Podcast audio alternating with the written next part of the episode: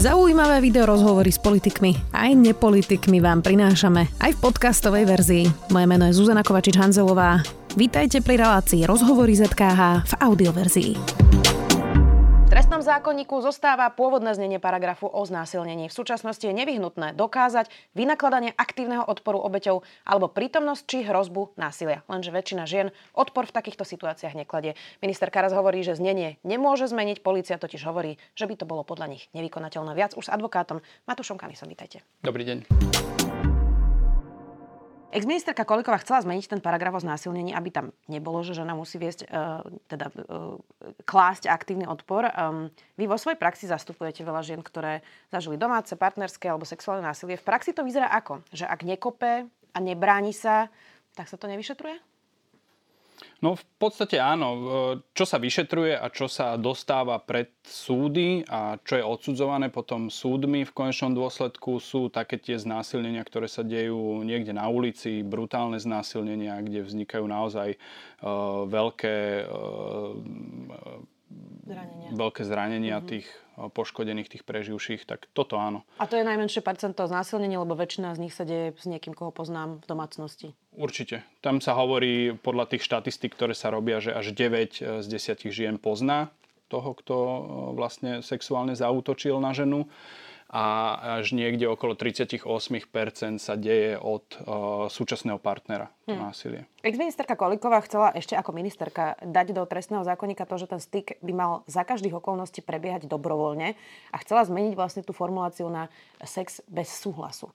Minister Karas bol v tomto štúdiu a povedal na to, že by e, z toho ústilo, aby si ľudia spisovali nejaký súhlas pred sexom u notára.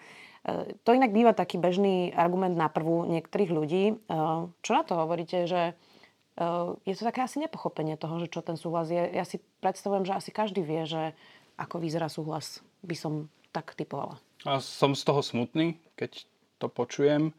Uh, som veľmi smutný, keď to počujem, že to hovorí náš minister.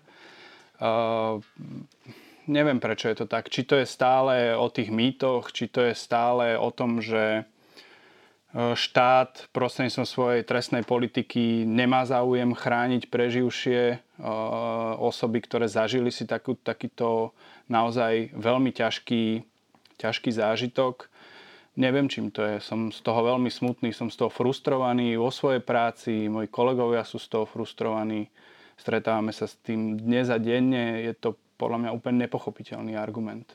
On hovoril, že policajti, respektíve očeteka, nesúhlasili, že by takáto formulácia podľa nich nebola v praxi vykonateľná a spôsobilo by im to problémy, že by to vlastne nevedeli preukazovať ten súhlas. To beriete ako legitimný argument policie? Oh, neveriem to ako legitímny argument policie. Mm. Aj v dnešnej dobe je veľký problém pri uh, vyšetrovaní trestných činov pri tom, akým spôsobom sa vôbec e, objasňuje táto trestná činnosť, je veľký problém, že od začiatku sa kladie e, ako keby dôraz na to, že vyšetrujeme poškodenú osobu. To či znamená, si či si to nevymyslela, či netrpí psychickým ochorením, či jej výpoveď špecifická je e, vierohodná, či rôzne, rôzne, rôzne ďalšie iné veci budú skúmať e, znaleckými posudkami. A ak sa celá tá vec nedostane do štádia toho, že e, je vznesené obvinenie, tak toho podozrivého páchateľa sa de facto nikto ani na nič nebude pýtať. Nebude postupovať žiadne znalecké dokazovanie, nebude nikto zisťovať, či má alebo nemá sklony k agresivite, či má alebo nemá nejaké e, sexuálne poruchy a podobne. Čiže mm, kladieme dôraz na to, že ženy si to možno vymýšľajú, tak najprv, predtým, než urobíme akékoľvek uh, úkony s tým páchateľom mužom, skúmame, e, že či je to vierohodná osoba. Tak toto vyzerá v praxi? Áno.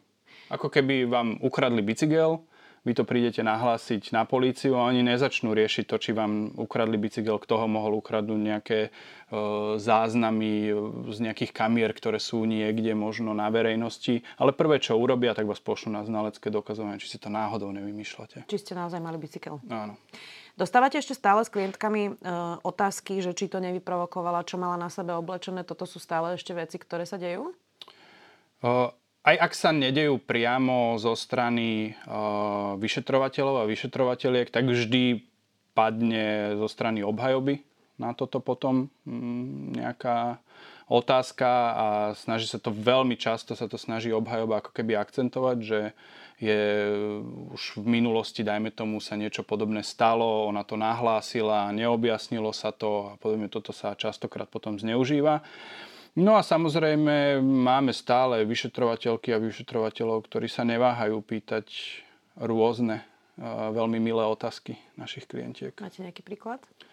Už som to spomínal, koľkokrát, ako hlboko a podobne. To mm. je Mnohé ženy to vlastne ani nejdu nahlásiť, lebo tej policii nedôverujú, lebo vedia približne, čo ich čaká. Inak aj mnohí e, advokáti to niekedy tým ženám ani neodporúčajú, pretože vedia, aká traumatizácia ich v tom procese vlastne e, čaká. Tak my napríklad nemáme ustále na Slovensku ani také tie rape kits, ktoré majú e, v Amerike, že v podstate, keď žena to nahlási, ide k lekárovi, ktorý odborne, forenzne vlastne odoberie nejaké, nejaké vzorky.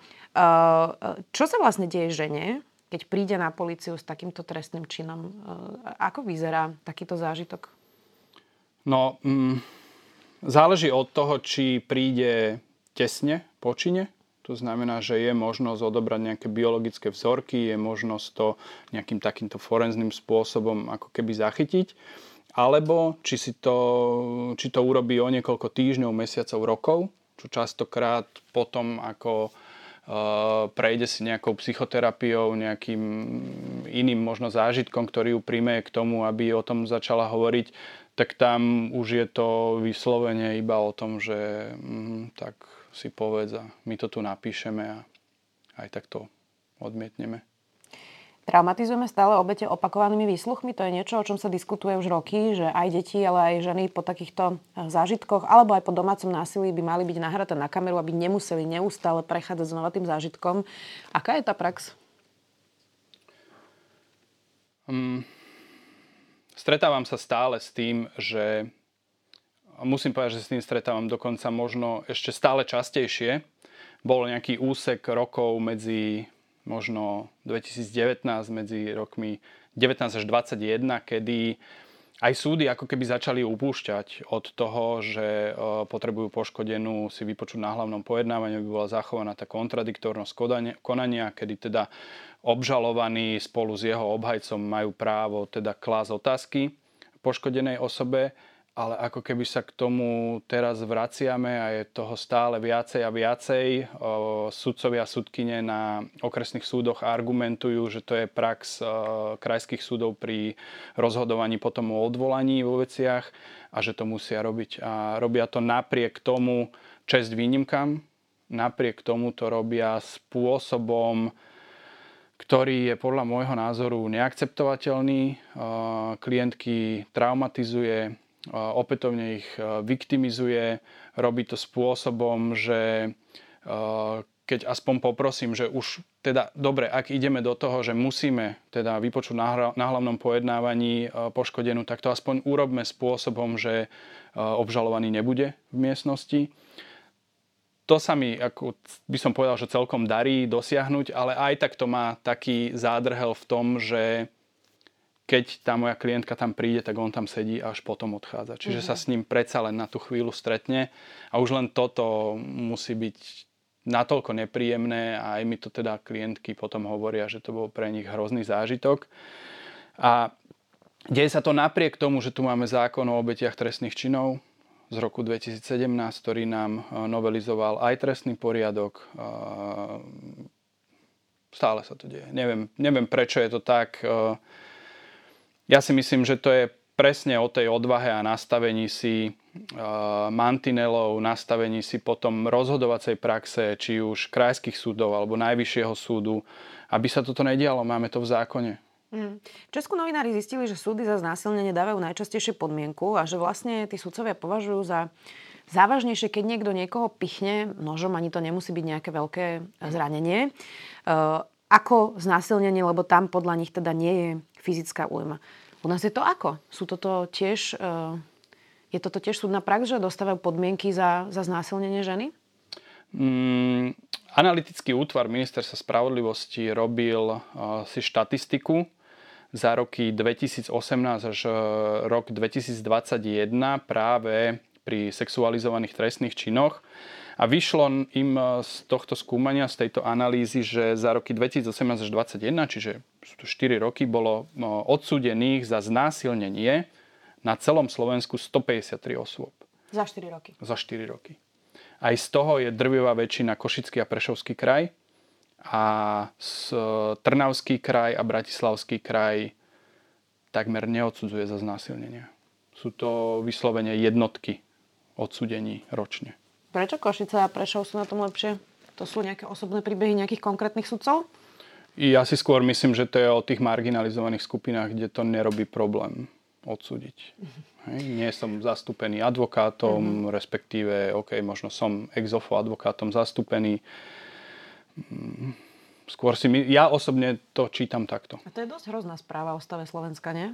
Mm, nie je jediná, áno. Uh, už sme videli minulý rok, že teda napríklad aj kňaz, ktorý dva roky zneužíval maloleté dieťa, dostal podmienku. Podpísal dohodu o vine a treste. Uh, takže ani keď je to dieťa, to nie je lepšie? Rozumiem tomu správne? No pri maloletých deťoch z tohto výskumu, ktorý robil analytický, e, analytický útvar ministerstva spravodlivosti, hovorí o tom, že bolo odsúdených 999 osôb za e, spáchanie trestného činu sexuálneho zneužívania za roky 18 až 21, ale nepodmienečný trest bol uložený len v 16,6% prípadoch. Čiže zneužívam dieťa a vo väčšine dostanem podmienku. Eh, argumentujú tým, že častokrát je tam eh, páchateľom osoba, ktorá nie je plnoletá, čiže má ako keby, nepristupuje sa k trestaniu tak prísne ako pri dospelom človeku, alebo druhú veľkú skupinu tvrdia, že tvoria osoby vo veku 18 až 25 rokov, čo je blízke tej plnoletosti a tam sa teda hovorí tiež o tom, že e, toto samotné je polahčujúca okolnosť, že keď to je prvo, prvo odsudený, tak e, dostáva podmienku. Lenže nesedí nám to s tým, že aj v prípade, že je to recidivista, to znamená, že už predtým spáchal v minulosti e, trestný čin sexuálneho zneužívania, bol za neho odsudený, tak len 53,4% prípadov recidivistov dostáva nepodmienečný trest. Čiže Vyhodnoťte si to. No, ale my tie zákony na toto máme. Takže kde je problém? Je to vzdelanie sudcov, vzdelanie policajtov, spoločenská atmosféra? Uh, lebo v zákone hovorí sa, že aký trest má človek dostať za zneužívanie maloletého aj za znásilnenie, tak kde sa vlastne v tom procese stane tá chyba? V nás, vo všetkých spoločnosti je problém v tom, prečo je problém dať do trestného zákona to, že znásilnenie je akékoľvek, uh, akákoľvek súlož bez súhlasu. To je problém. Prečo je problém štátu, aby deklaroval, že to je tak závažná vec, že eh, je pre ňoho natoľko dôležité, aby do trestného zákona uviedol to, že takýto trestný čin a preživšie a preživších takéhoto trestného činu chce chrániť.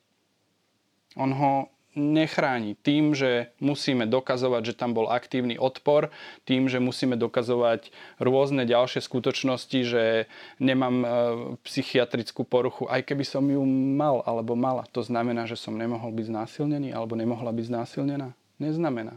Hm. Ale veľmi s veľkou pravdepodobnosťou, ak sa nájde v tom znaleckom posudku nejaká psychiatrická diagnóza, tak to bude smerovať do toho, že sa to pre ten súd ani nedostane. Preto bolo odsudených 153 osôb. Nie preto, že v Bratislavskom a Trnavskom kraji sú jednotky znásilnení hej? Hm. za 4 roky. Je to lepšie, mm, keď to rozhoduje alebo vyšetruje žena? E, napríklad na Slovensku máme viac žien súdky ako mužov a človek by tak možno laicky predpokladal, že môže mať žena viac empatie e, s inou ženou, pretože mnohé ženy majú strach alebo zažili nejaký typ násilia v svojom živote. Tak je to lepšie, keď to rozhoduje žena? Nie. Normálne to vyzerá Nie. tak, ako keby to rozhodoval muž, takisto? Uh, niekedy to vyzerá ešte horšie. Uh-huh.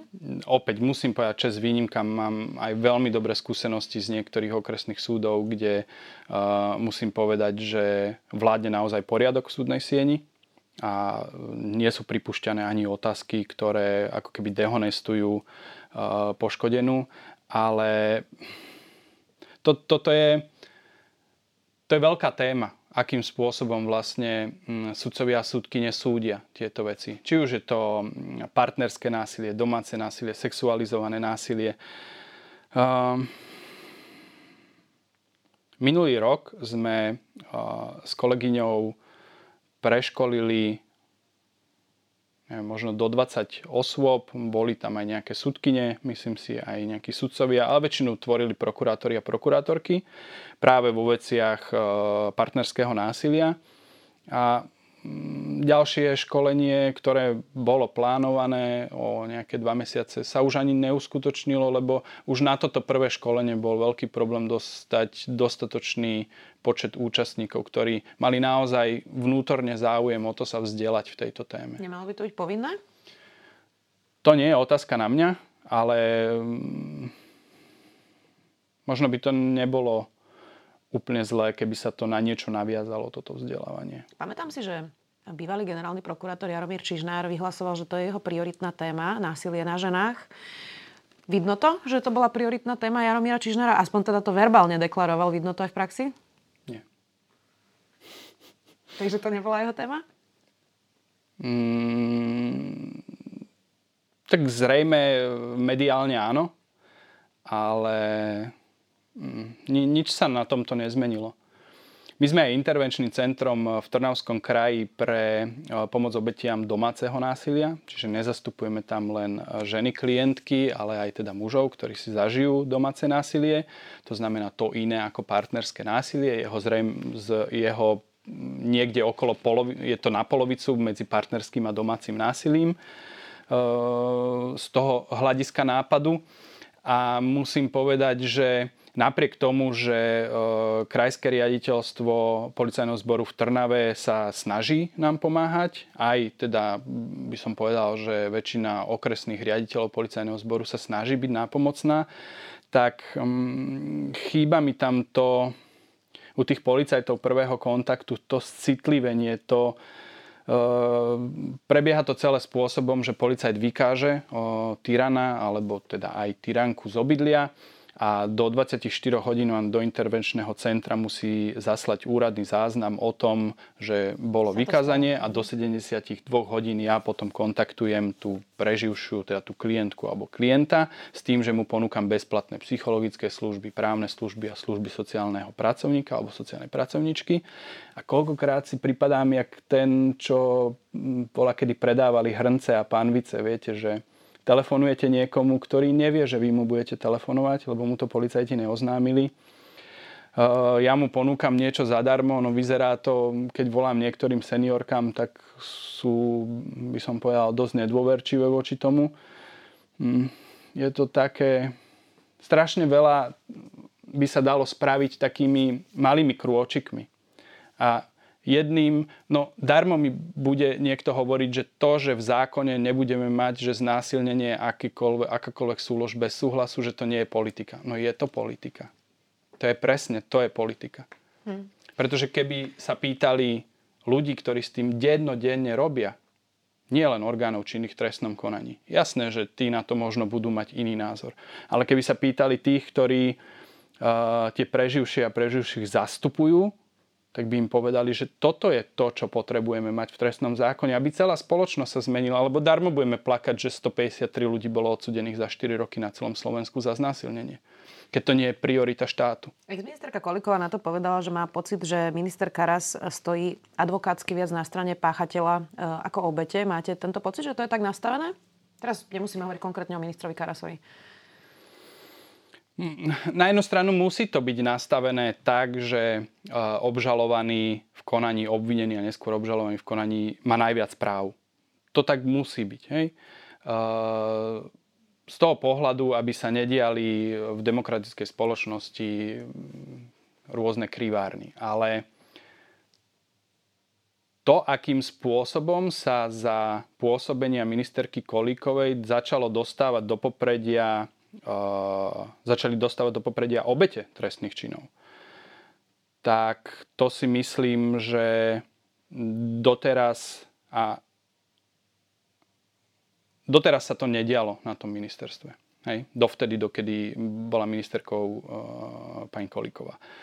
A chcem veriť v to, že nech sa stane v septembri, či kedy to bude čokoľvek, takže toto sa nezmení. Že sa to nevráti k tomu, aby sme opäť Eh, ale to, to nemusí byť len mm, partnerské násilie, domáce násilie, sexualizované násilie. To môže byť babička, ktorú zrazilo na prechode auto, ktorá má dolámané obidve kolená, eh, lieči sa jeden rok, je rada, že vôbec začala chodiť. Eh, znalec oboduje jej zranenia na nejakú sumu, na niekoľko bodov, to sa mm, prepočíta na body.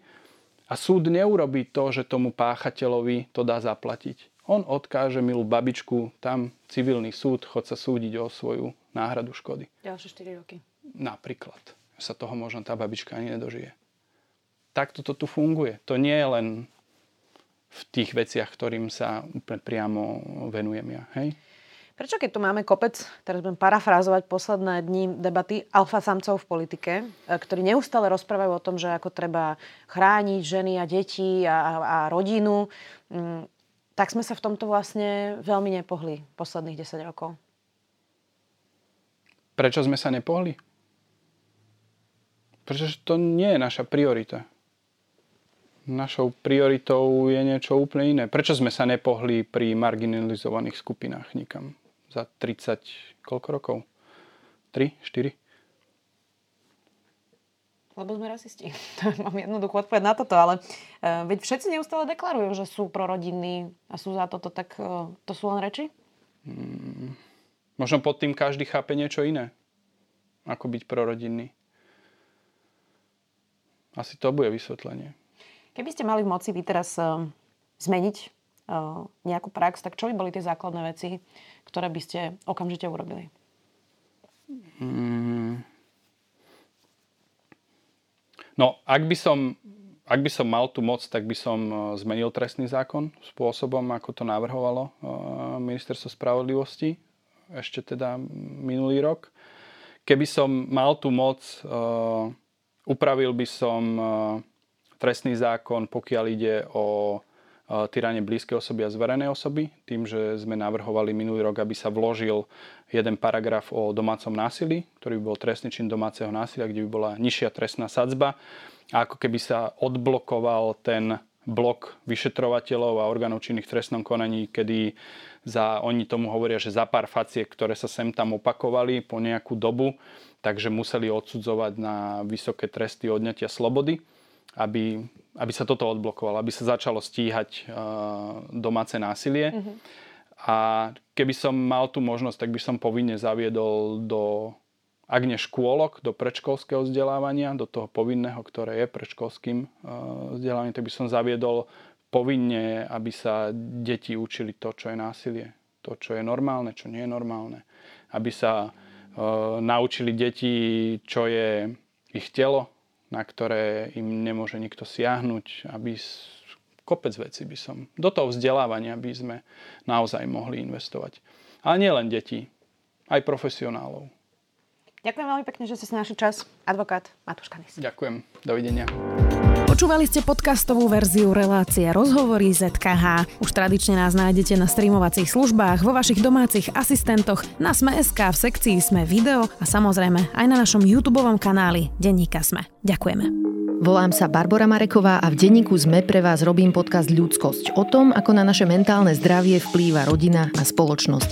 S odborníkmi a odborníčkami rozoberám, ako sa v rodinách dedí trauma a ako sa dá v dospelosti uzdraviť. Ale rozprávam sa aj s ľuďmi, ktorí vyskúšali terapiu a zaujíma ma aj celospoločenský pohľad, ako sa menia slovenské rodiny alebo ako sa v našej spoločnosti cítia Rómky, Rómovia či ľudia, čo sú kvír. Poďte sa učiť spolu so mnou, ako lepšie rozumieť sebe, ale aj ľuďom okolo nás. Podcast Ľudskosť vychádza každý štvrtok vo všetkých podcastových aplikáciách.